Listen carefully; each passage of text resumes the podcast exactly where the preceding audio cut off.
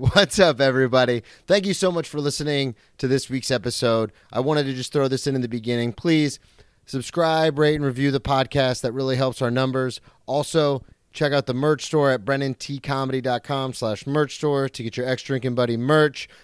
And if you really want to, subscribe on Patreon, patreon.com slash Brennan Tassif. That really helps me out. Um, I'm so happy uh, to have everybody who listens. And thank you so much. Enjoy the episode. Grab me a beer and grab him a coke. We bout to sit for an hour, bullshit and tell jokes. And please don't mix it up, cause he done sobered up. Brandon T Comedy on your social media feeds. And Brandon Tassif is your ex drinking buddy. Brandon Tassif is your ex drinking buddy. Brandon Tassif is your ex drinking buddy. Brandon Tassif is your ex drinking buddy. What's up, everybody? Welcome into another edition of Brennan Tassif is your ex drinking buddy. I'm your host, Brennan Tassif. If you're new to the program, quick rundown of the show. I used to be everyone's favorite drinking buddy. It was my favorite thing to do. Hang out with friends, get drunk, do drugs, get in all sorts of trouble, and reminisce about old stories. I am sober now, but that is still one of my favorite things to do hang out with a guest and reminisce about the good old days. Most weeks I will be joined by a guest. This week is no exception. All the way from the BK, Gastor Almonte. I, I appreciate that you still channel drinking buddy energy. oh, yeah. That's dope. I was like, when, yeah, he just got drunk right now. Like in per- I just saw it happen. That was amazing. when I did this with Dan the very first time, because we were just getting to know each other, a few months after I moved here. And he goes, You really are an ex drinking buddy. Like, you don't drink, but whenever anybody's around you, you're like, Let's fucking go. yeah, man. I'm Real hyped. Yo, he got me a coffee before the show, but he was like, "You got to chug that shit." Yeah, let's hell yeah. do it. Little zip in your step. Plug everything up front. Um, for everyone listening, you are a comedian based here in New York City. Let everybody know where they can find you. All the stuff on social media, YouTube, anything like that. Oh, dope. Yeah, you can find me on all social media uh, using my name at Gastor Almonte, Instagram, Facebook, Twitter, TikTok, whatever it is. I'm on there. And I have a dope weekly podcast called The War Report. Um, it's hosted by myself and the homie Shalewa Sharpe. Um, we literally out. shoot the shit every uh, week. And uh, we cover topics, and also you get to hear about our lives and our nonsense. Uh, so yeah, it's like this. Just we're not. Uh, we still drink Yeah. essentially. Yeah. That is also the funny thing about the show is everyone's always like, "Oh, well, like I'm not sober." I'm like, "I don't give a shit." Like, come on, because the whole premise of the show was is what I was just saying. It's you know, I had crazy shit happen, so I had to get sober. yeah. But it's also like what I realized is every time I talk to somebody, and I'm always like, "Oh yeah, this one time I got so drunk I put my head through a guy's car window because he was flirting with my sister." and then without fail, people always go, "Well, that's psychotic." But this one time I got so drunk, and I was like, "Oh, that's the show. like that's that's the show because everybody's got." And you were nice enough. You sent me a list of yours, so we're gonna get into that. But before we do that. You are a comedian up here in New York. We were talking about it before, and we've talked about it at the stand quite a few times. Based out of Brooklyn, Yeah. Yeah. um, and we've talked about it. And not just based, by the way, to be clear, I'm from Brooklyn. yeah, Yeah, Yes. I want to clarify. Yeah. A lot of people base BK. I'm from BK. Yeah. but yeah, You're back from when it was Biggie's Brooklyn. yeah, yeah, very much so. Um, but how did you get into growing up in that kind of environment, being from up here? How did you get into uh, comedy? Like, how did you get into stand up as an art form? Just because you do that full time. Yeah, That's- yeah, man. That's what you do, and you've been on This Is Not Happening, and you've been on uh, television and everything. And how did that? How did that happen? Coming from a guy who grew up in BK. Yeah, I mean, um, I mean, growing up, I was always one of like the you know back of the bus funny dudes with Yeah. my crew. Um, but I didn't know comedy. I didn't view that as like a job you could do unless you were like, you know, Eddie Murphy, Chris Chris, Rock, Rock. yeah, you know what yeah. I mean? I didn't know that like you could make a hundred grand as a comedian. Like it could be a just a pretty good job. Yeah. So that ne- so it never occurred to me to go after that. Uh, actually had like a sales manager job. I used to like uh, I started out selling uh, potato chips on a route truck for Frito Lay. Okay. Got promoted to manager. And when, how old were you when this was happening? Um, I was uh, what is this? Twenty four. yeah.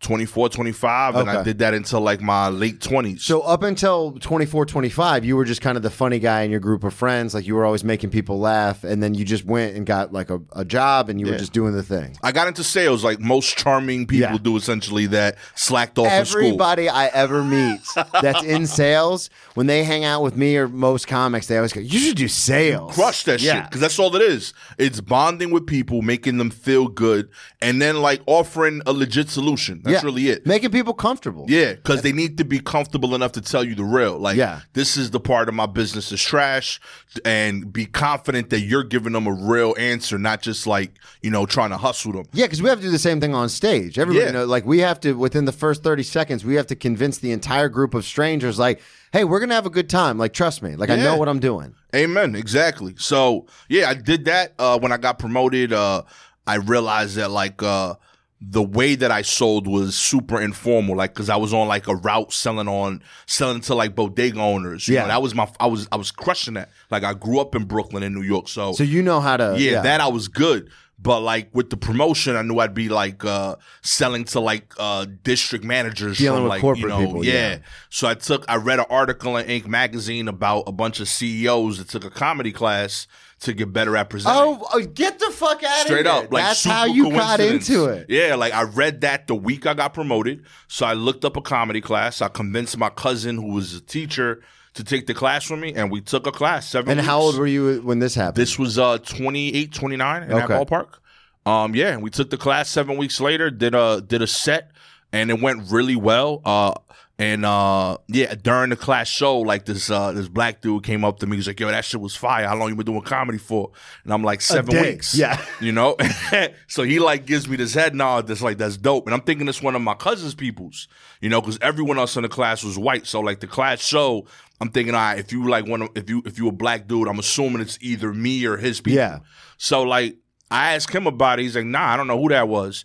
Um, and the dude comes up to me after the like the show when we kicking it out front, and he's like, yo, you should do this for a living. I'm a comic, and I'm actually in the main room upstairs. He was we this is at Gotham. Oh, he just came down to check it out. yeah, out. he just came out to shoot the shit at the like the downstairs room at Gotham, and um, he's like, yeah, I'm a, I'm a I'm a comic. I've been doing this for ten years. Um, he's like, admittedly, you won't make the same money for a while, but if you do this, I think it could be something you do. Um, so I didn't know who he was. I go home, I Google him, and it was like Roy Wood Jr. you know? So like, you got so like you know, that's how little like I knew of comedy. Like, Holy shit! yeah, and this is like, this is right when he's like popping off. You know, like uh, I this- love Roy, man. I just posted the other, like it was a couple weeks ago. I used to see Roy all the time when he'd come into Jacksonville, man. Roy's one of my favorites. He's a he's a dope dude, super genuine. Um, and yo, he just gave me his math. He's like, yo, anytime you want, reach out to me if you got questions. And uh, legit, still didn't do comedy for like a whole year after that. okay. Um, got into like a got in like a big funk at work. Really wasn't happy with the the work life balance. And Was like, it was it the fact that you were now dealing with like more corporate people, or was it like more hours because the promotion? more hours? Yeah. Um, also the location was further away from home. The initial gig was like ten minutes from my house. This was like an hour away. Yeah. Um, so like all of that and the the travel too, it just didn't vibe with me. Um, also the market. I got moved from working in Brooklyn and Queens primarily to like White Plains, so I didn't even Oh. connect with that demo. Um, but yeah, uh, I I got into like a real argument with my wife. Like we was like going at it because I was like, yeah, I don't want to do this shit no more. Um, and she's like, like she's like, so when was the last time you were happy? And I was like, a year ago at that fucking show Really? straight up, just like instinctively, I was like a year ago at that fucking show. You could show. pinpoint it. That's yeah, when you. I was like, that's time. the last time I had a good time, and I like felt relaxed. Yeah. because it was right before the promotion. I took the class specifically for that. Yeah. So she's like, why don't you do that more often? I was like, I don't know. I don't know how it works. She's like, and we sat there, looked it up. She's like, people It's such do a mics. crazy thing Straight up. where it's like because I have no idea how this works. Like Mm-hmm. that's what like this one man there's one man show I'm working on. It's like the same thing. It's Yeah. like a bunch of comics were like, you should try it with your style, that would work. And I'm like, I have no fucking idea how to do this. Yeah. And then you just look it up and you meet people and you work it out, and then all of a sudden, boom, you're like, You're doing the thing. I'm doing it. That's it. Like I had to do a budget the other day, and I was like, "Oh, we're actually this is happening now. Yeah. like we're in it." So you did the same thing. You sat down with your wife, you looked up open mics, and you just started in. And that was it. And literally, we did it for like a week. and I was like, I feel better, and she's like, quit your job. Oh, really? Yeah, Ride so, or die, man. Yo, and Shout she's like, quit your job. Um, we'll figure the work thing out later. Just do this for now. It'll make you sane again. You'll be yourself. And for a whole year, I just did nothing but open mics. Um, thankfully, I own my building. I got tenants, so like we had to like buckle up, but bills got paid. Yeah. and then uh, So when you um decided to take the year to just do comedy, yeah, and you kind of went all in on it, were you like, what's going, what's going? Because you, like you said, you own the building, so you do have a source of income. Were you panicked? Were you worried, or were you just like, no, this is like, if I'm going to do it, I'm going to do it? Um, I wasn't thinking about like career or any Long of that. term? I was just thinking about I need to feel normal. Oh, and I wanted to ask, so with the work thing, was that affect? Obviously, you said you were in a fight with your wife, so obviously it was affecting things at home. But was it?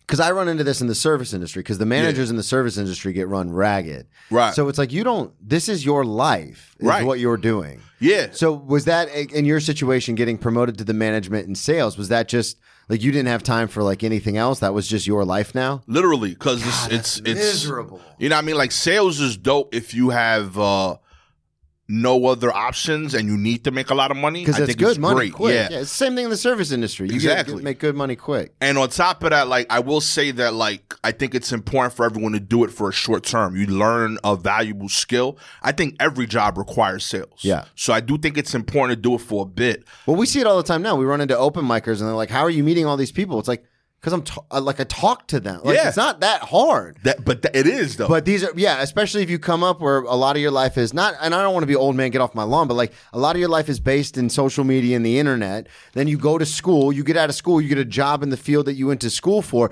You've never had to sell yourself. You've never had to interact with other people. And I grew up in a house where my dad did like old school sales, like in the '80s, like Yeah. whining and dining, and so he like taught us like reality is perception. Like this is how we do it.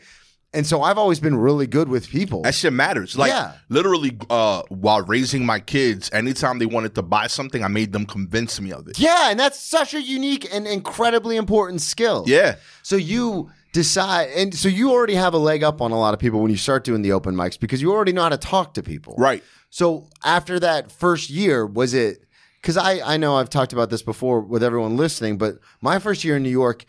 It was such peaks and valleys. Like I would go, I, I joke about it, but like I would go from recording a podcast with like a comic who's like in in New York comedy, and he's showing Yeah. me texts from like famous people. Like, can you believe this guy? Look what he's texting me. Right, and I'm right, like, right. I'm one degree of separation away from these famous people. And then I go to work that night and I'm getting yelled at about a, about a steak temperature. And I'm like, what the fuck is going on? Hell yeah. Like, That's New York, baby. yeah. So for you, when you're doing the open mics, did you, because you had the, the building and your wife was on board and everything was kind of copacetic, were you very like steady or was it still like peaks and valleys like a lot of people go through? I mean, I, I think that uh I avoided the emotional aspect of um, you know, having a slow week or a busy week or an exciting thing, um, because I wasn't viewing it as like this is my dream. Okay. I was viewing it as like I'm getting back to base of like my head. I Yeah. need to be normal. I need to be a happy dude in general. I want to be a good father at home. And I felt like my job ruined that. Like Yeah. I, I lost be I wasn't being myself. Um, and I feel that it was bleeding into the other aspects of my life. So my goal wasn't like, oh, I'm gonna about I'm about to blow up as a comic. It was I'm learning how to express myself and it just happens to be that I'm doing it in front of people. Yeah. But I'm learning how to understand how I feel and how to communicate that. And it just so happens that I do it on stage first, but now I could take that home to my wife. I could take that with myself and like better process how I'm feeling when I'm angry and channel it and accept it and then uh, address it. So I didn't feel the same peaks and valleys that I hear a lot of a lot of other people feel because of that. And then the other component you mentioned, I, I, my bills were paid. Yeah. So there's Like not, got yeah. yeah. like young comics. Like I feel for you, dude. Like you paying fourteen hundred rent and you paying ten dollars a day to perform at two open mics. You working a minimum wage job. Like I've, I, I'm so I say it all the time, and I know you and I have talked about this, but I am so grateful at how everything worked out because I've been in the service industry for so long. Like I was able to get a job at this nice place. Yeah. to where I I can work three days a week and I don't have to worry about anything. That shit is clutch. And it's at night, so I can do the podcast. I can do all sorts of stuff during the day. I can hit like the one o'clock, two o'clock mics if I want to, and then go into work. Some of these comics I meet and they're like, "Oh, I can only do mics on Wednesday because I have to work six days a week in order to pay rent." It's like a, it's a very like a, a gift of the magi. It's like you you saved all this money to move to New York to pursue comedy, but now you're living in New York where it's so expensive you can't do comedy. Yeah. it's like that, and I feel for those comics. And it's one of those things too where it's like, yeah, there when there's a lot less stress like for me because i'm so emotionally invested obviously everything's a big it's a it hits harder but for you and i've heard this from so many comics that they were like well when i just either stopped giving a shit or just wanted to do what i wanted to do or i started doing comedy for myself that's when everything started happening Yeah. when you try to force it the audience can feel that and they, they don't want any part of it right. so for you, because you were just kind of like going after it almost as like a like a therapy kind of not your comedy in a sense, but as a sense of like getting back to normal.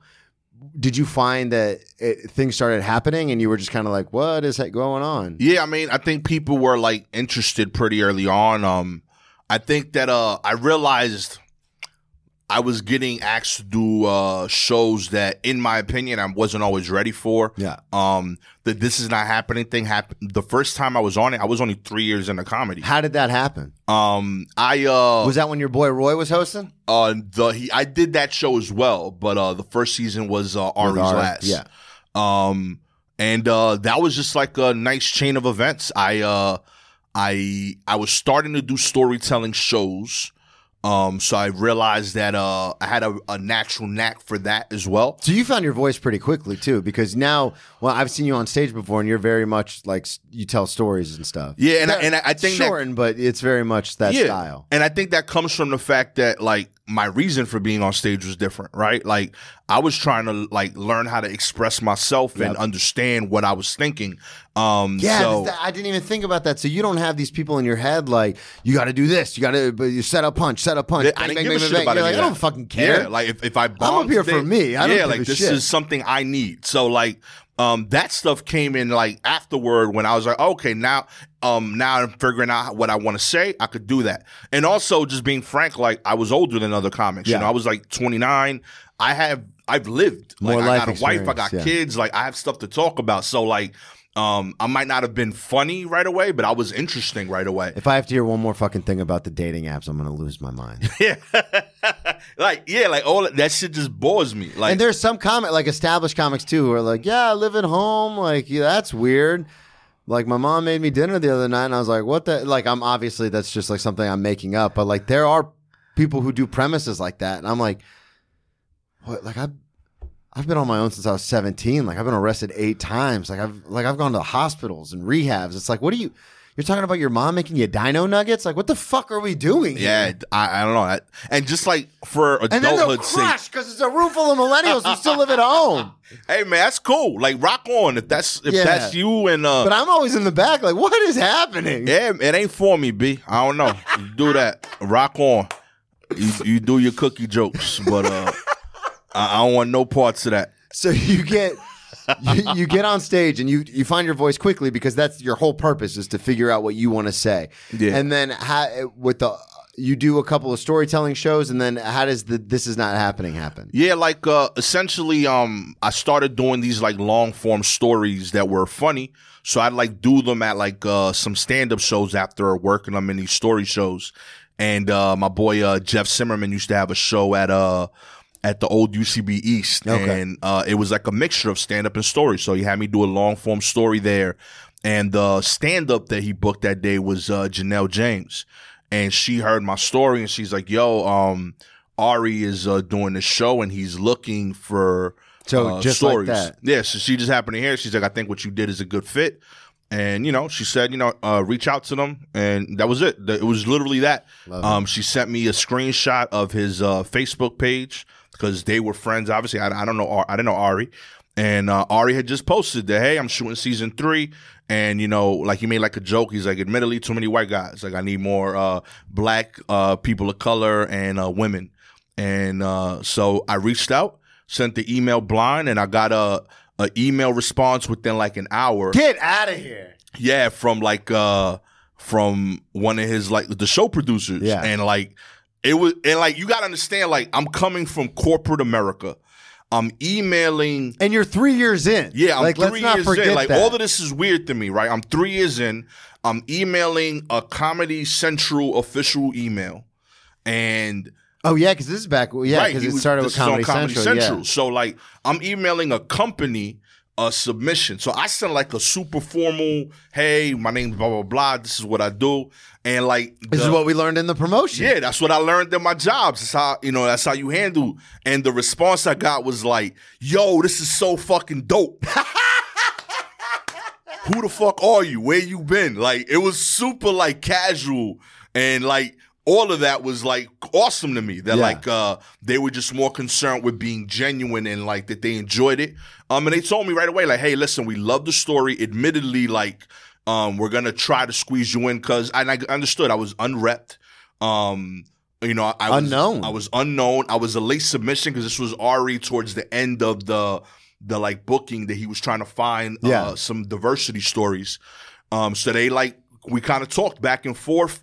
They asked me to do a few more versions of it. I sent in. I would work it every couple of days, send in a new like uh, version of it. It's hard as hell to find a a 15 minute set in Yeah. New York to tell a story. Yeah. You know, Where were you? Were you just reaching out to in. friends? or- Yeah, literally. I just hit up friends like, "Yo, uh, this is weird, but I need a spot for 15 minutes, and I'm gonna tell one long story, probably derail your show." You know, like I don't know what to tell you. But you. it's important. but It's for a big thing. It's for a big thing that I can't tell you about. Like none of it made sense. Yeah. You know. God, I love this business. But uh, yeah, I, I, you know, thankfully comedians kind of understand. We got like uh, uh, a far better community than than people give us credit yeah, for. me and Maddie Wiener talk about that. We've talked about it on her episode, but it's it's an independent thing because you're on stage by yourself and you're vulnerable and it's just you. But the community that surrounds you is very tight. It's very loving. Side tangent. Yo, I met her at QED. Yeah, like two weeks after she moved up here, right? yeah. Love what she did on stage. Crush. I was like, I don't know who the fuck you are. You're awesome. And then she tells me she's like 22. Blows my mind. She's like a little. I'm like, how long you been doing this for? Like, a, she's a she's a kid. Yeah. right? crushing this shit. Uh, I get an email to do like a Comedy Central taping. Um, I'm like stress writing it. I show up. She's taping her first set the same day. Yep. So like I got to watch like this person that like I met, I I enjoyed, I fell in love with her art form, and then I got to watch her as a really young, talented comic have her first like moment to shine. I got teary eyed backstage. It's one of my favorite things about this show is I will have comics on because I love I love comedy. So I have other artists on and stuff too, but it's mostly comics because I hang out with comics. and I say it all the time. It's like watching a child grow. Dope. Like you'll have someone on the show and they're talking about how they started and some of the you know trouble they got into when they were younger and stuff. And then you're like, I really like what this person does. And then, you oh. know, a couple weeks later they get past some clubs and you're like, man, I I was it's almost like a hipstery thing to say, but it's like, man, I I knew this. I knew this was gonna happen. Yeah. That's why I had them on the show. And then boom, happened with Maddie uh, my very good friend Katrina Davis out in LA happening with her right now. Like it happens so often where Dan, obviously LaMorte, it's been happening Oh, with. yeah. It's like one of those Much things deserved. where it's like, yeah, you get them on Steven Rogers, Caitlin Peluffo, Ian Lara, you like it's so cool to have these people on who are so good at comedy. And I can see that. Like I watch them and I go, I really like what what's happening here. And then I get them on and then people kind of get a behind the scenes. And then when something happens, everyone's like, who's this? And I'm like, actually, you want to Yeah. listen to this episode? I'll tell you exactly who this person is.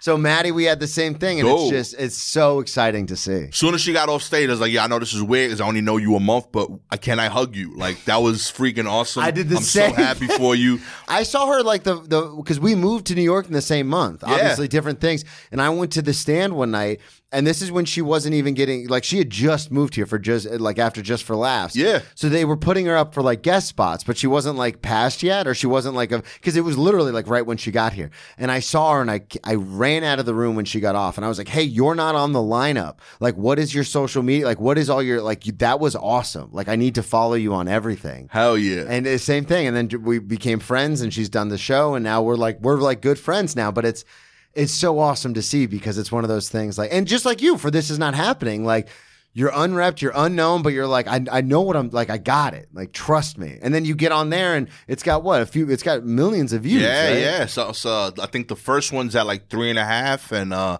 the second season one is at like four million views. That's yeah. crazy. It is trippy. Like you, I got off the stage, and like I, you know, like I walk into like the backstage green room area in the parking lot, and uh I was like in a daze. Like Yeah. the producer comes up to me. That's when I finally felt nervous. Like I felt like I can't do anything much. This was the first time where you're like, oh, it doesn't mean any. Like, I'm just doing it for me. This is the first time where you're like, ah, shit. Yeah, and Wow. it, like it, it- just because it tripped me out. Like, oh, this could be a thing, you know. Um, so yeah, and I, I uh, incredibly thankful to all the people involved over there. I, I uh, always give props to Ari, to Sam, to Eric. Uh, they all like worked on that show. That's brilliant. Um, shame it's not there no more. You know, hopefully I get in a position one day to bring in a storytelling show again. Um, but yeah, I'm a big fan of that format. Yeah, And, me uh, too. I think it's done a lot for uh myself and other comics. You know, Ali Siddiq I think blows up Yeah. to the level he's at now because of a show like that. So, uh, yeah, man, uh, super blessed that I got that opportunity early on. That's awesome. I wanted to ask you before we get into the stories, because we're going to go back in time to when you were younger and get into some of these stories. But before we do that, I wanted to ask you about the PBS thing, because this is something you and I have talked about a lot. This is after this is not happening, right? Yeah, yeah, this is around my album release. Okay, so you're coming out with the. Oh yeah, did you plug the album? Oh yeah, no, um, I have an album out. It's called uh, Immigrant Made. You can hear it on most uh, streaming services, and if you want to see the independently released like shot special that I did, it's on Amazon Prime.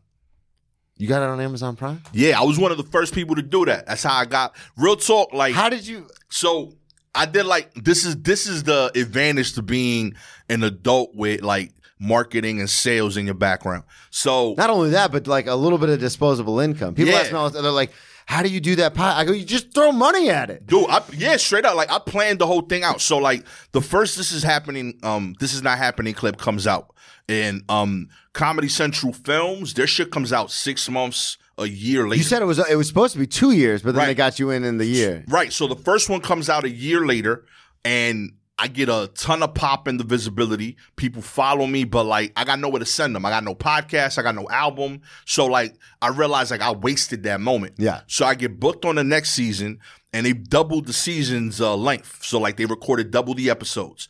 They announced that the the show's getting canceled. So we get an email telling half of us that hey, listen, uh, they're gonna split the season back to the previous size, and because of that, half of you are gonna come out a year after. Okay. So instead of So instead uh, of doing one long season, it's going to be two regular right, seasons. and instead of waiting uh, a year for uh, for uh, all the episodes, half of you are gonna wait almost two years. That's to the one that you told me about, yeah. Right. So everyone else in the email is like, "Oh, that sucks." I'm hyped because now I know I got two years to plan for this moment Yeah. that I wasted the first time. So I start sending emails out to like record labels, like, "Yo, uh, I got it. This is not happening." Clip in the bag coming out in two years to the week. I could tell you.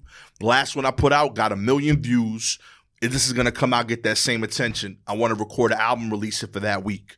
I get a ton of responses. I pick a label that I worked well with. We did that. Then I sent So- that email to like a bunch of people like PBS, and I started booking a bunch of stuff. Okay. Well, that's what I was going to ask. moment. bec- because you have that, this is not happening. That's kind of the car, the, the card in your back pocket. So the labels reach back out to you, and they're like, "Oh my god!" Like, and so do you take meetings with all these people and stuff? And like, Yeah. because that's the thing with comedy is that until you have something, I mean, it's the thing with art. Until you have something that can benefit them, they're kind of like, "Eh, fuck off." Yeah, um, you, I mean, you have to be real. There, Yeah. there are. I don't even know about LA. I don't live out there like that. There has to be legitimately fifteen thousand people in New York that can give you a hot fifteen. Yeah. Like I'm not, and, and it sounds crazy. I No, don't the think market I'm is so that at all. oversaturated. Yeah. there's You have to give that. them a reason. Yeah. So like what separates you, right? Like if they record your album and put it out, what's gonna be different about you that they're not doing all the legwork And to this get goes streams? all the way back to what we talked about before. This is why having the podcast is so vital. Yeah. because I can show them my numbers. I can show them where where where it works, where it doesn't work. There's and, a demand for you. yeah, and also it's something tangible. Yeah. Like if you just have social media and you're just putting out clips, admittedly a lot of people put them out before they're ready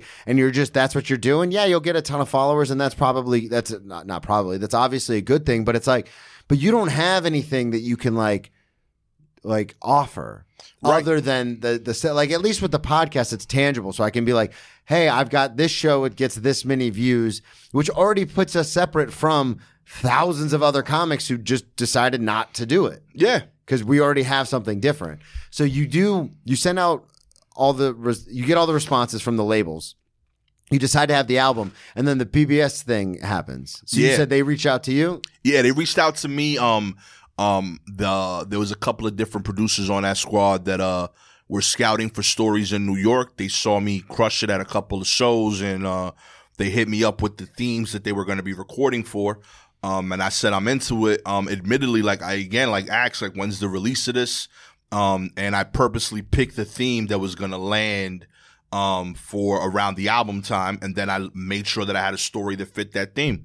Um, and yeah, So smart, and that's the thing is like you said with your background and like sales and stuff like, and that's just something growing up that you and I understand. It's like, well, I and I totally get when companies are like, well, what can you do for me? Yeah. And that makes it makes total logical sense. I'm not even mad at it. I Yeah. get, I, I, I genuinely get confused by comics that are like, it should be about who's funniest.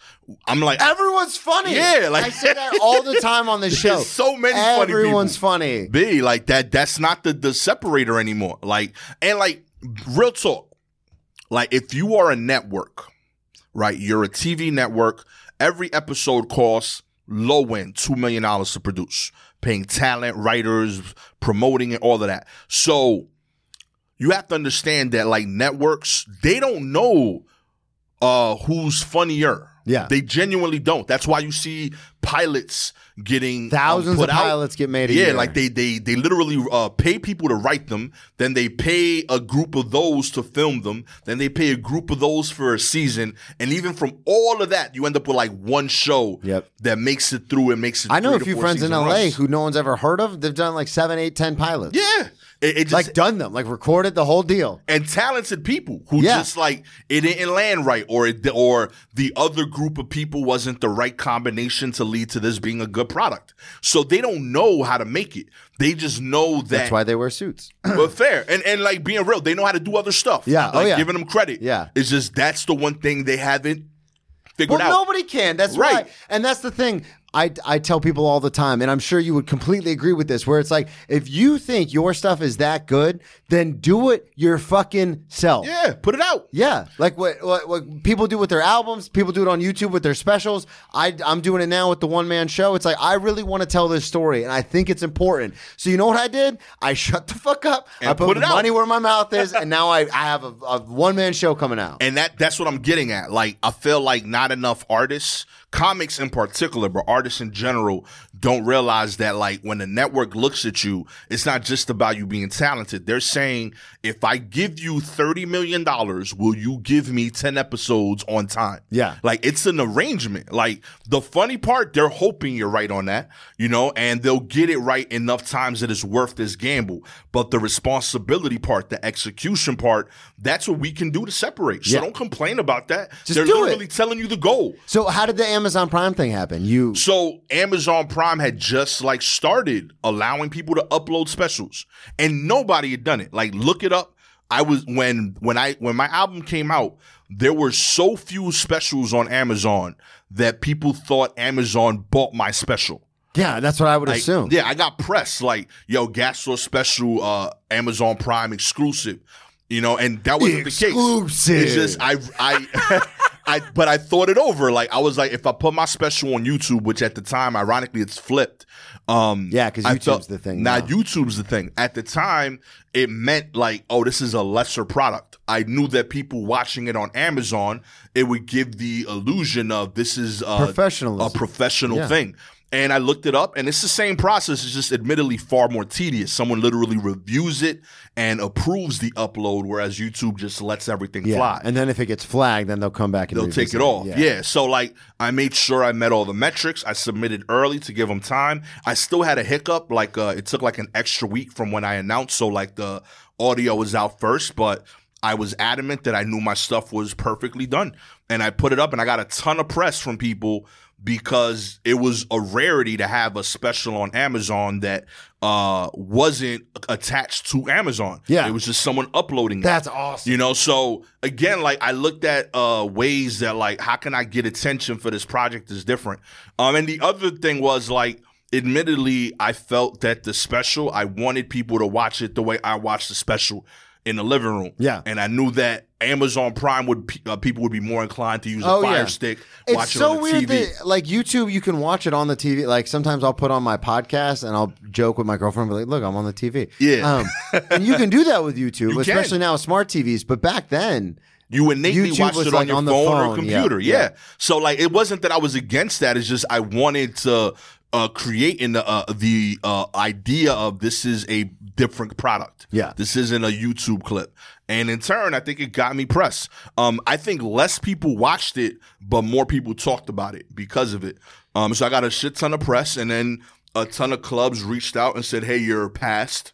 and no uh, audition or anything. know, Like, no well, I- I, audition don't or want to say any of that, anything because you did a lot to get there. Right, I did real work. It's just I didn't do the the the work that um most people take. I didn't do which that. is path. so refreshing because with styles like yours and styles like mine, it's like I'm not gonna like you're gonna give me five minutes at an audition. Like that's not what we're doing. Like I mean, I can do it, but that's not like kind of like what we're like I'm going for. right, right. And uh, like I know you're the same way, where it's like I I can do, crush five minutes, yeah, but like I'd rather do like longer sets. And if you're not going to give me that opportunity, then it's I think I think people lose something in that Yeah, which is like the whole five minute thing in New York where it's like five minutes, bang, bang, bang. It's like, yeah, but my stuff is better if it like can breathe a little bit. But they're like, no, it's not how New York does it.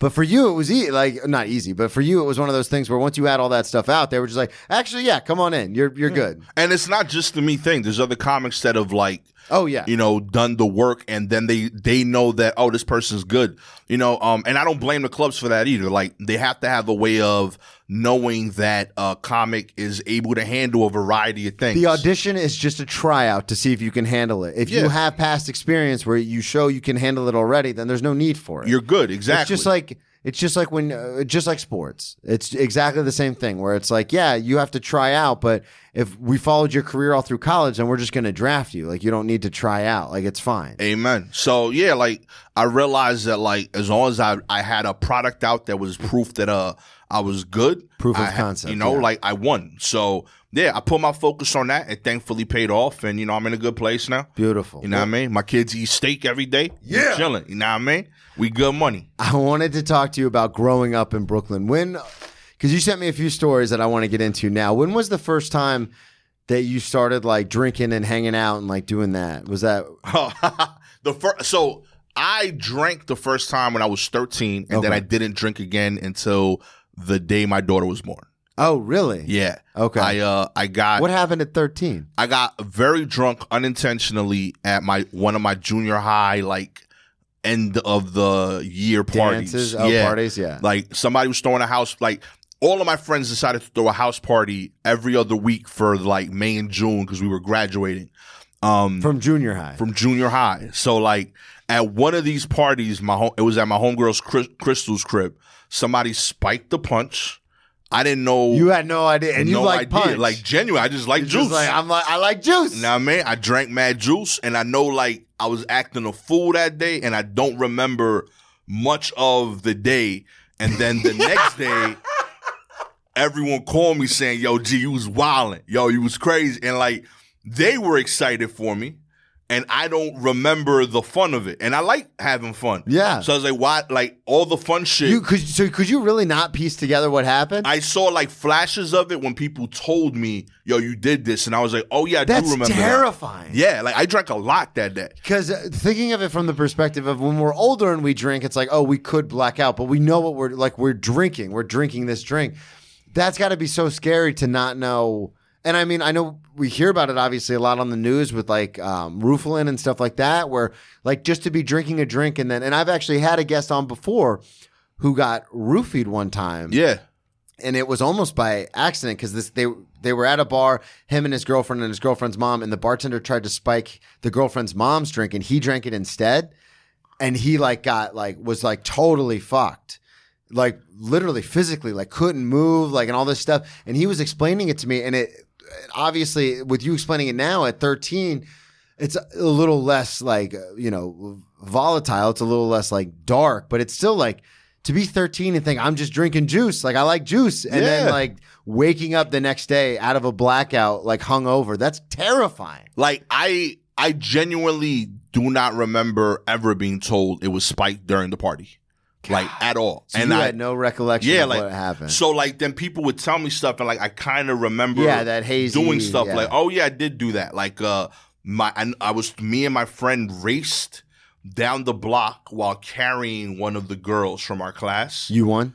I don't remember. I know I, I know who I carried. I carried Defina, and like we ran half a block carrying a young lady each to see who could like run faster with this added weight. Yeah. I don't know why that was a good idea, You're 13. but it yeah it worked, you know. But uh yeah, like I I and then we had more parties and like admittedly like I didn't want the you just steered away from it. yeah like it just it didn't feel like cool to me that like we had a great time and I didn't remember it. yeah. You know, I didn't, and I didn't have the other stuff. I didn't. I wasn't nauseous the next day. I didn't have a hangover. Okay, that was my next question. Yeah, like so, like all of that was cool with me. I was like, it's just, I'm like, this sucks that like everyone else is telling me how dope this night was, and I don't remember it. I want to remember it. That's the whole point of these parties. Yeah, like that we're not going to see go, each other yeah. anymore, and I'm missing the whole thing. You know, so like. I, I stopped and uh, to reinforce it uh, at the next party at my homegirl uh, Joanne's house, someone spilled alcohol on me, and the parents came home, and I got in trouble. What? And I didn't drink. So I was angry. I'm like, yo, this shit sucks. Like now I'm getting like looked at funny. So like the next four parties, when people were making the list, they would have to tell me, hey, I don't know if you could come because Joanne's mom talked to my What? mom. And I'm like, I wasn't even drinking, bro. Like, and I, and they were like, yeah, I know, but like people saw how you were acting the first party, then the second party, you smell like the drink, and like it started. So now you got a problem. story, Yeah. yeah, you know. And I'm like, that's not me. I didn't choose to drink the first party. I purposely didn't drink the Yeah. second party. Um, so much so that like three years ago, um, I apologized to her mom on Facebook. I was like, hey, listen, uh, This like I'm 38 years old. I'm 35 years old.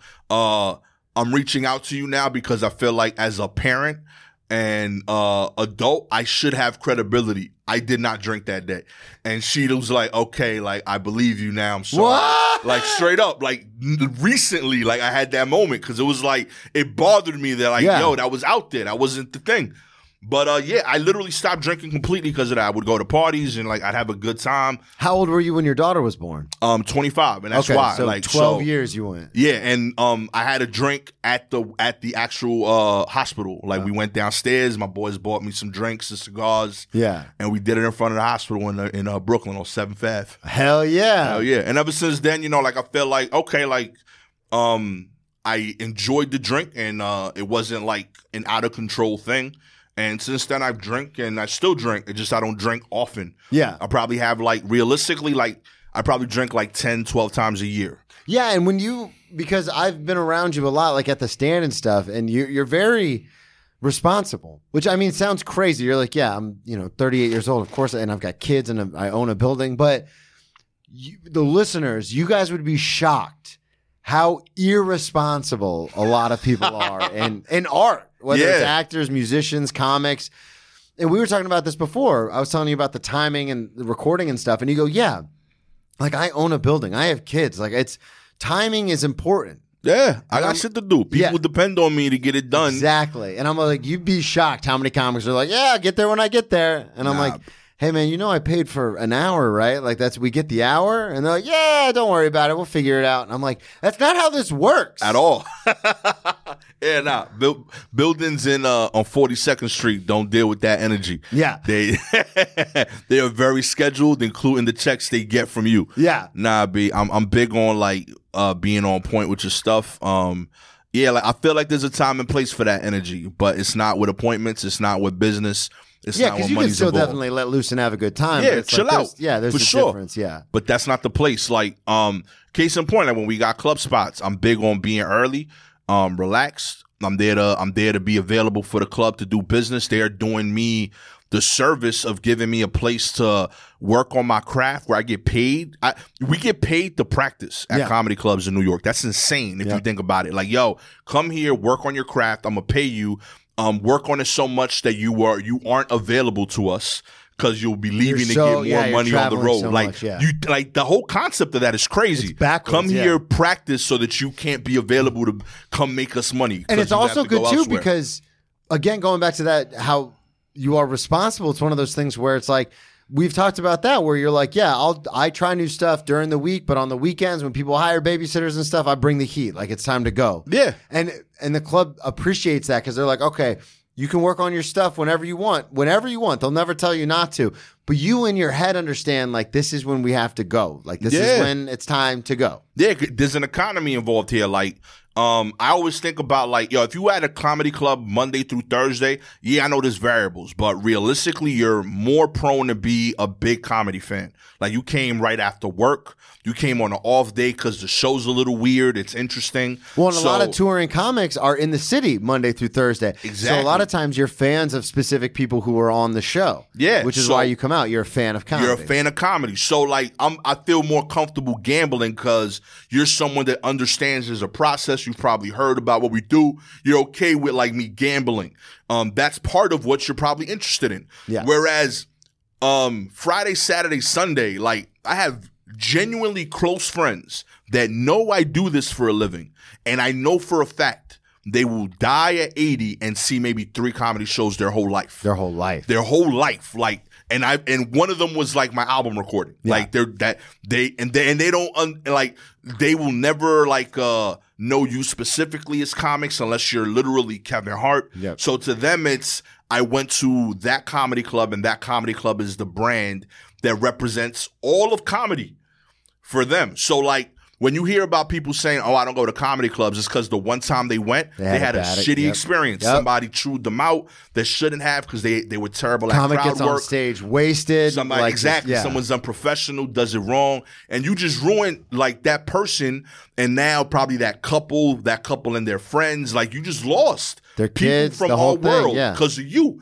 You know what I mean? So like, yo, you messing up you our money. that because I say that all the time too. It's like you get one opportunity. Yeah, Like that's it. you messing up the whole situation for us. You call somebody out and then you go too hard because you don't understand the like the tension that's in the room, or you're like, "Fuck it, this is my house. Like I'll do what I want." And then they cry. Then other people see you make that person cry, and it's like, "Oh, we don't want to go see this ever again." Yeah, you ruined the, that person for uh, our art, and like they're gonna spread that word, and like everyone around them, that whole ecosystem, they're gone from comedy because like they can't even bring it up. Like if it's your your sister, your mom, and you're like, yo, let's have a, a fun night out. Yo, let's go to comedy. She'll shut that down. You lost a Instantly. whole squad of people. Yeah. because of your like silly, frivolous idea of I could be free and say what I want on the weekend. Do that Monday through Thursday. Your shit. Do it at your show. But like the comedy club, somebody pay thirty dollars to drink minimum. Be a professional. And a babysitter and a Yeah. ride share and that- That's yeah. a three hundred dollar night. Like Yeah. you fucking it up, yo. Like don't don't do that. It, it- it annoys me when I see that energy like over somebody. I get so tight too when like someone like automatically chews out an audience member. That, I like, get says so something. yeah. I'm like, come on now. That person's excited. Like channel that energy. Yes, it's not right that they talk, but overall, all that person is saying is, "I'm so happy to be here. I wanted- don't I know wanted- what to do. yeah. I want to be a part of it. Yeah. What What's the right interaction? Train them. Yeah. So that they enjoy the moment and they enjoy the show, and they might come back. Yeah. Crazy idea. You know what I mean? Like, yo. I wanted to ask you, speaking of training and being responsible, you had a, a policy that you had to implement in your 20s. Yeah. So what happened with it? So are you you're not drinking at the time when this happened? I am not. I am not. Uh, How old are you when this happened? Uh, what is this? I would say I'm like 26. Okay. Yeah, me, my boys from high school, we would get together often. Uh, my boys from Beta. Um, so one of my boys is having a birthday party in the city, and it just so happened to land on one of our other friends from high school who had moved to Florida was coming up to visit. okay. So he comes up. I tell him, "Hey, yo, this is perfect. The crew's getting together. Um, you haven't seen them in years. Come through. I'll dr- and I'll and I'll take you to the party." And he's like, "Damn, that means I gotta go straight to your crib from the from the airport." I'm like, "Don't worry about it. Come to my crib. Drop your shit off at my house. We'll go to the air, we'll go to the party, and then uh, I'll drop you off at your fam's house later. He said, cool. So he shows up. We go to the party. That's always how it starts. Cool. Yo, it sounded peace. I Yeah. pick up my girl. I take my boy Jeff with me. You know what I mean? And we show up to the party and we having a blast. I lose him like 30 minutes in. And like every now and then I would see him like in the corner getting drunk, getting wild. But it was like just controlled enough that I'm like, all right, that's peace. And also everyone else like knows him. So like Yeah, so no one's getting in like in trouble. yeah, like I'm like he can't get in that much trouble. Like everyone rocks with him here. Everyone's excited. We haven't seen him in four years. So like I would see him. I'm like, all right, like you probably shouldn't be on that table. But like I'm gonna let that go. I know this is a it's you you excited. You cool. I'm gonna let that vibe. So like we in there like an hour and my boy Drake comes up to me and he's like, yo, uh G, uh and I, I ain't trying I'm trying to avoid saying homie's name. Yeah. You know, so he's like, yo, uh he hit on he hit on our people's girl. Um, and I'm like, yo, but that's his people's too. He hit on my boy Phil's girl. And I'm like, uh, yo, but he knows that Phil's with her. He's like, yeah, I don't think he understands that right now because he's like so out of his mind. He's so out of it. Uh, so you should go talk to him. So I'm like, all right, cool. Where's he at? And he's like, he's upstairs. So I go upstairs. I can't find him. I come downstairs. I can't find him. And they're like, yo, um, uh, uh, the people at, from the from the bar they want to talk uh to us because apparently he's in the bathroom like yelling. And I'm like, what and this is the bar downstairs. So like this, the bar's upstairs, the party's downstairs, part of the bar, and like the people from the So bar. So this isn't at a house. This is at like a bar. at a location Okay, in the city. okay. So like the dudes from the bar, they came downstairs to talk to us because apparently he went upstairs, and the reason I couldn't find him is because he went into the upstairs bathroom, and I uh, Dre thought he was there to like relax, but like apparently he started yelling while he was in there, and when they opened the door, he like broke a mirror and like had knocked over the like the the sink. Like hard the- shit to the- break. The table seems like the least of our Yeah, worries. like I don't care about you standing on the table. So I go upstairs and like my girl who like now's my wife, but like we're like a year into dating. I'm Yeah. introducing her to my good friend. that like you know she's like what the fuck is wrong with your peoples you know so like none of this is going well for me you know what i mean like i hype this dude up like yo I'm, yo this is my homie like i'm Haven't seen him. Yo, yeah. I'm so hyped. You gonna love him, and like she's like, yo, your dude's like hitting on girls that's going out with your people. She's breaking shit in the bathroom. So like she starts talking with the with the people from the bar to like, yo, I'm sorry about what happened. He's a little drunk, whatever. Um, There's a lot of drunk. right? And she's trying to calm him Yeah. down, and. I see her like struggling with that interaction because they're legitimately mad, mad. Yeah. And honestly, as much as she's trying to keep the peace, she don't give a fuck about my boy like that. Like, Yeah. so she's like not that motivated. She's doing me a favor. Exactly. But like she's losing and like I'm seeing her lose. So like She's kind of like ah whatever. yeah, she's like, he does deserve this shit. Yeah. You know, so like I go over to try to fix it and I let him go. He goes back downstairs. While I'm talking with the bar people, he goes back and hits on homeboy's girl again. So my boy Dre drags him upstairs, comes up to me, he's like, Gas, so you gotta leave now. Phil saw uh uh such and such hitting on his girl. He's gonna fuck him up if you don't leave right this moment. So I'm like, all right, cool. So like, where is he? And like, Dre had hmm. let him go to tell me Like, this. dragged him up and let right. him go, dragged yeah. him upstairs, but let him go to tell me this privately, not in front of him. Yeah. So that he doesn't know that we're about to leave. He goes back in the bathroom, breaks more shit. Oh god. So like my girl is like, I don't know what to do. Like I can't fix that. So like we look at him, we grab him, we leave, and we start walking towards the car. All the bar people noticed that more shit got broke. The entire like bar staff starts walking towards us outside. And like my man looks at them and I'm like, yo, bro, we gotta go. Like, we're gonna get into a real fight now. And like, I know it's like four on four, but one of them is like my 95 pound girlfriend. You are extremely Yeah, you're useless, yeah. Yeah, like I this isn't a fair hmm. fight right now. Like I ain't about this. And he like gets hyped. He's like, nah, B, I don't care. I take on all these motherfuckers. He's like five four, by the way. like he's not the guy for this. You know what I mean? I'm not saying he ain't. It's not that he ain't tough. It's just you're gonna No, lose. yeah, yeah. You're gonna lose this fight, bro. There's physics involved. Yeah, like so he's like, nah, B, I got this, and he starts like stripping as if that helps in the fight. I never understood that when people like. I mean, I get it, I guess, so people can't grab your shirt and stuff. But like, But like the thing is, that makes sense the way like people normally dress now. Yeah. This is like early 2000s hip hop era. Like you need that belt. Yeah. Like your pants is like 4XL. Okay? Don't take That that, off. JNCO jeans, Yeah, baby. like you need that shit. So like he takes off his belt, he whips it. I see his sidekick fly somewhere into the street. He takes off his hat. He takes off four shirts. Like he's just like and he's like, let's do this, let's do this. And then collapses on the floor. Completely like gone. You know, and like the dudes like run up on him, and I'm like, "Hey, yo, my man, I'm sorry, I'm sorry. What's what's the damage?" And they're like, "Yo, like he broke this, this, and this." And I'm like, "I give you a hundred dollars. Does that like cover it?" He's like, "Nah, that's not enough." And I'm like, "That's all I got." But like, sincerely, you can have it. I'm sorry. He says, "Cool." I give him the hundred bucks.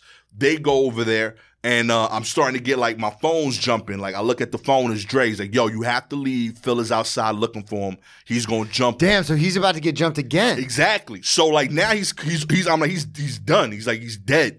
Uh, my boy Jeff would come with me. He's one of my like friends from my hood. Doesn't know this kid from high school. Yeah. Right. But he sees the situation. He works at bars, so he's like used to people being drunk. So he like picks him up and starts dragging him to the car.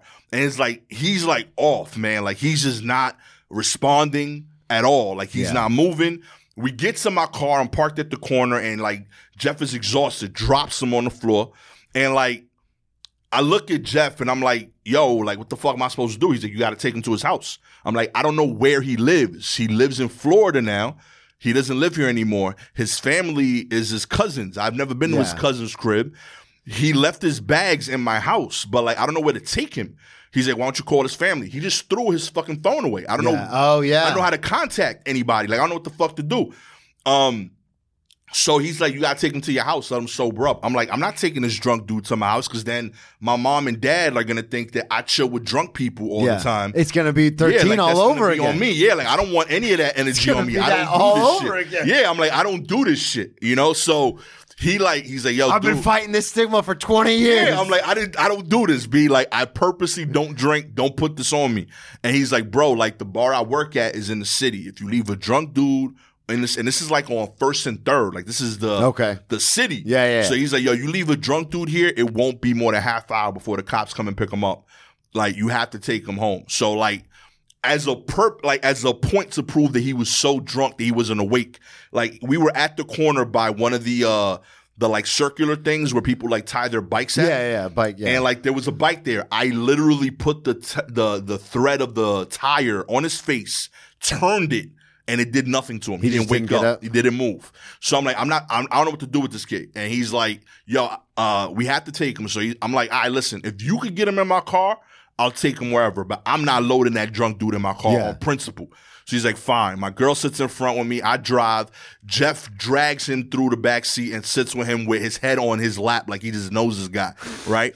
And we're driving back to Brooklyn. I'm heated. That doesn't know. The best part is the mental image. Doesn't know him at all, but he's like, that's all right. It's all right. Be like, it's, it is what Yeah, it is, you're you gonna know? be all right. So like we're driving and like And now you said you're driving back to Brooklyn. Right, we're driving back to Brooklyn, and um, we're in my dad's car, and Oh, he starts to hurl, like he just throws up, Just like comes out of the blackout Yeah. and starts throwing up. throws up all over Jeff, all over the seats, all over the floor in the back, and like What do you do as you're driving? Do you like slam on the brakes? I'm brakes or pissed are you off, like but I'm, I'm screaming? on the highway. I'm yeah. on a Jackie. I'm like, what the fuck? Like, what the fuck?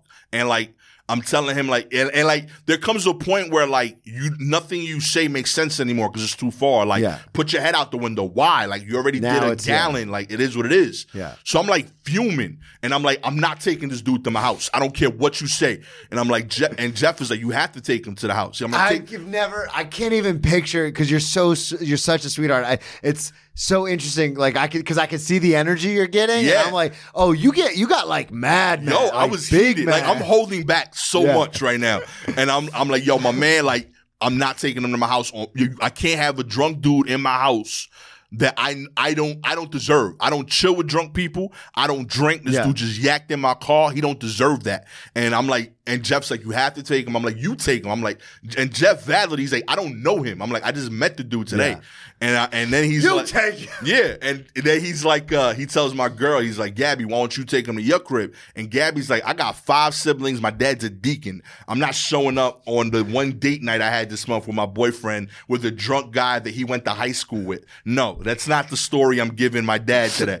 So That's a great story.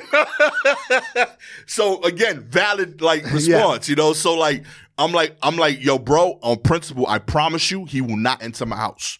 And Jeff is like, and I have a huge yard. My parents have a dope yard. He's like, why don't you leave him in the yard? I'm like, no, my parents' yard don't deserve yak on it Yeah. like my car has right now. Well, not only that, but God forbid your parents wake up before you do and they call the cops. Yeah, all of this. We're all in the same. We're in the same position we were to start. bro. So like, Jeff is like, uh, what are we gonna do? I was like, that's a good idea though. He should be outside. And Jeff said, uh, I'm like, let's leave that dude outside. And, I'm like, we no longer in the city. Nobody will arrest him. Where can we leave him outside that it won't be a problem? He's like, honestly, take him to St. Mike's, take him to the church, and just leave him Take on the him steps to the church. straight up. And we went to St. Michael's Church, uh, Jerome Street, freaking put him right on the steps with other homeless people. And that dude, like, he just, he was he stayed sleeping. I got to my house and like I'm angry, like infuriated Fuming, after yeah. dropping everyone off. And from 6 a.m. till about maybe like 11:30, I'm in the backyard trying to clean out yak from this car. Yeah. My dad wakes up. He's an early bird. He sees me cleaning, and like my dad is high temper energy. Like I, I the reason I'm not normally angry is because I don't like what I saw when Yeah. he gets angry. So I try to avoid that. He shows up. I know he's gonna get mad. He's gonna lose it. But I'm so mad that like I'm mad for him. Like he's like, what the hell happened? I'm like, I'm gonna tell you what the fuck happened. Okay? I'm chill with, with my mans. He got drunk. He threw up in the car. Jeff made me take him, Dad. He made me take him. It's some bullshit. Now I gotta clean this shit. You believe it? Then I had to tell you about it. It ain't fair, B. Now I'm gonna get in trouble with you for something that I didn't do. It's stupid. Yo, don't even talk to me right now. You know what I mean? I'll deal with you later. I'm angry enough about this right now. I gotta clean this. And like, he knew he saw that I was so heated that like he just left it alone. Like he was Wow. like, all right, like clearly like it's I've fucking had with him. I've had people on this show before where they like I was like, oh, did you get in trouble? And they always are. It's like the same thing. It's like, well, yeah, eventually like something happened, but the person in the moment could tell I was so remorseful or so upset or so angry that they were like, yeah, they they already they, They're they- doing it. They already got what I was trying Yeah, to do. like Yeah. they're there, like they get it. So Yeah. like, I like, dude, I'm cleaning yak from another person. Yeah. like that's the punishment. I'm good. So like, I'm cleaning the car. I get it to as close as I can. At like 11, he comes over. He's like, like, all right, you got most of it out. I'll take it to The detail. a detailer, and like he's like, you're fine. So I go inside and I lay down after this crazy night, about to pass out.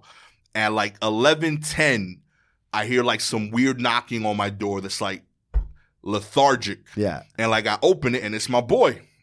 And I'm like, what you doing here, man? And he's like, yo, uh, I got a crazy headache.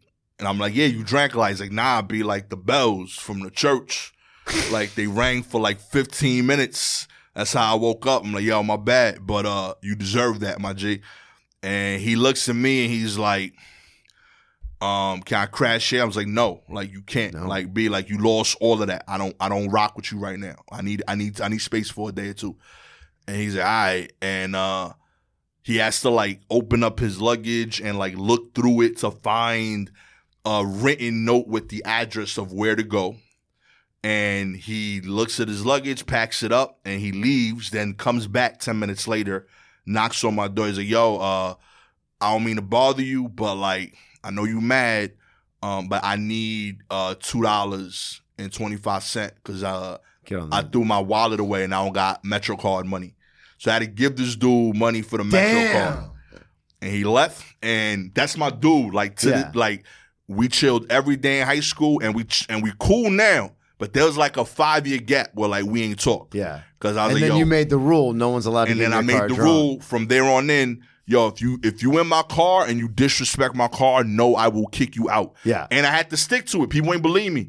Including uh the first person that got kicked out is the dude that warned me that he was acting up at the party, my Yeah. boy Dre. I left him once on a Jackie Robinson. For real? Straight up. I pulled over. He was acting reckless in the back of my car. He was said, being "Get out." I pulled over between exits.